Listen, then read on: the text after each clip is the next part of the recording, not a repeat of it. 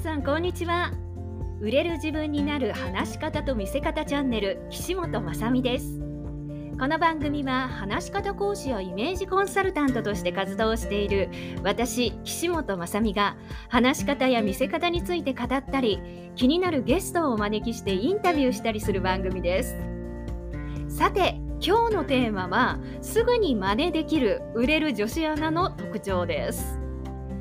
えー、テレビを見ていたらねたびたび目にする女子アナウンサーさん。憧れの職業の一つでありまああの一説には東京のキー局のアナウンサーの倍率はおよそ1000倍とも言われています。ね、1000人に1人ということで非常に狭き門。選ばれた人しかなることができないそんなね職業ですよね。いずれにしろ何かと注目を集める存在。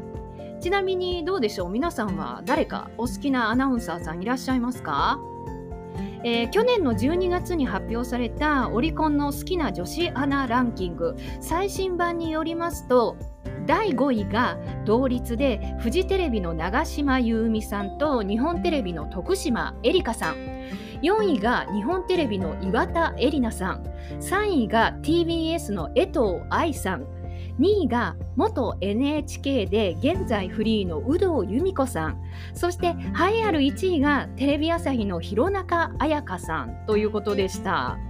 まああの個人的には第2位の有働さんですね。ほぼ同年代なんですが、まあ、20代から30代前半の方がね入るこのランキングにおいて50代で第2位に入ってるって素晴らしいなーなんてね思うんですけどね。まあいずれにしろただ綺麗なだけ可愛いだけではなくしっかりした技術力とその人自身の人としての魅力ですね。キャラクターや個性があってこそ人気が出るんだなぁとこのランキングを見てね感じますね。さあということで今日はそんな売れる女子アナウンサーの特徴ということでお話ししていくわけなんですが実はこれですね私の持論ではないんです。ある方が言ってたことを今日はお話ししようかなって思ってるんです。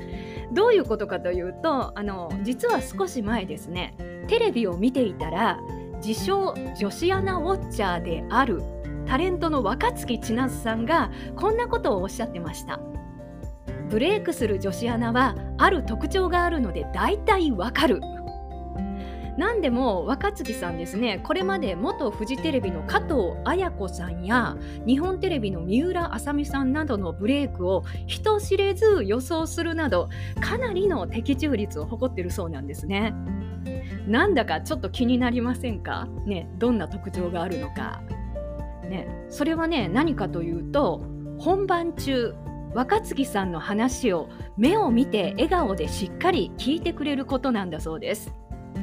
ちなみにあまり人気が出ない女子アナさんは若槻さんが話していても次の段取りで台本をチラ見したりまあ、一見話を笑顔で聞いてくれている風なんですが実は全然話は聞いてない上の空なんだそうですね。うんなるほど鋭いなんて思いました。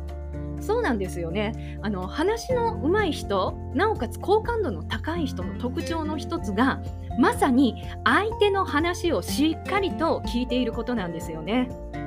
えー、話の上手い人は伝わる話ができます。伝わる話をするには、まず相手の話をしっかり聞くことが大事なんですよね。なぜなら、相手が何を考えているのか、何を求めているのかがわかるからなんです。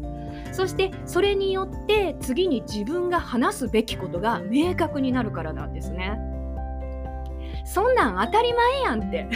はい、ツッコミがね、入ってきそうなんですけど、いやいや、ちょっと考えてみてくださいよ。私も含めてなんですけど、意外とできてない方多いと思いませんか？あの、特にビジネスシーンなんかで言うと、あらかじめ話す内容を用意していた場合、相手がどうであれ自分の伝えたいことだけを話してしまう考えてきた質問だけを投げかけ投げかけてしまうそんなことってありませんか？ねそんな言葉は残念ながら相手に響かない確率が高いんですね。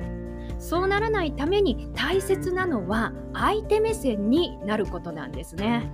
目の前の相手が何を求めているのかその思いを汲み取るからこそね、その思いを叶えるための提案や情報を伝えたり質問を投げかけたりできるわけなんですよね。ということで若月さんの話を聞いていろいろ思うことを話してみましたが売れてる方はね常にその姿勢でお仕事に取り組まれているから支持されるのだと思います。的外れでない的確な言葉がね選べるんですよね。でもちろんですねこれはテレビの世界だけのことではなく私たちも同じなんですよね。相手の話をしっかり聞いて相手の思いを汲み取りながら話す。ねぜひそんな難しいことではないです。ね、これまでそんなこと考えたことなかったわっていうあなたはね、ぜひ意識してみてください。私もむちゃくちゃこれ意識していることです。ということで今日はこの辺りで。お相手は私、岸本雅美でした。バイバーイ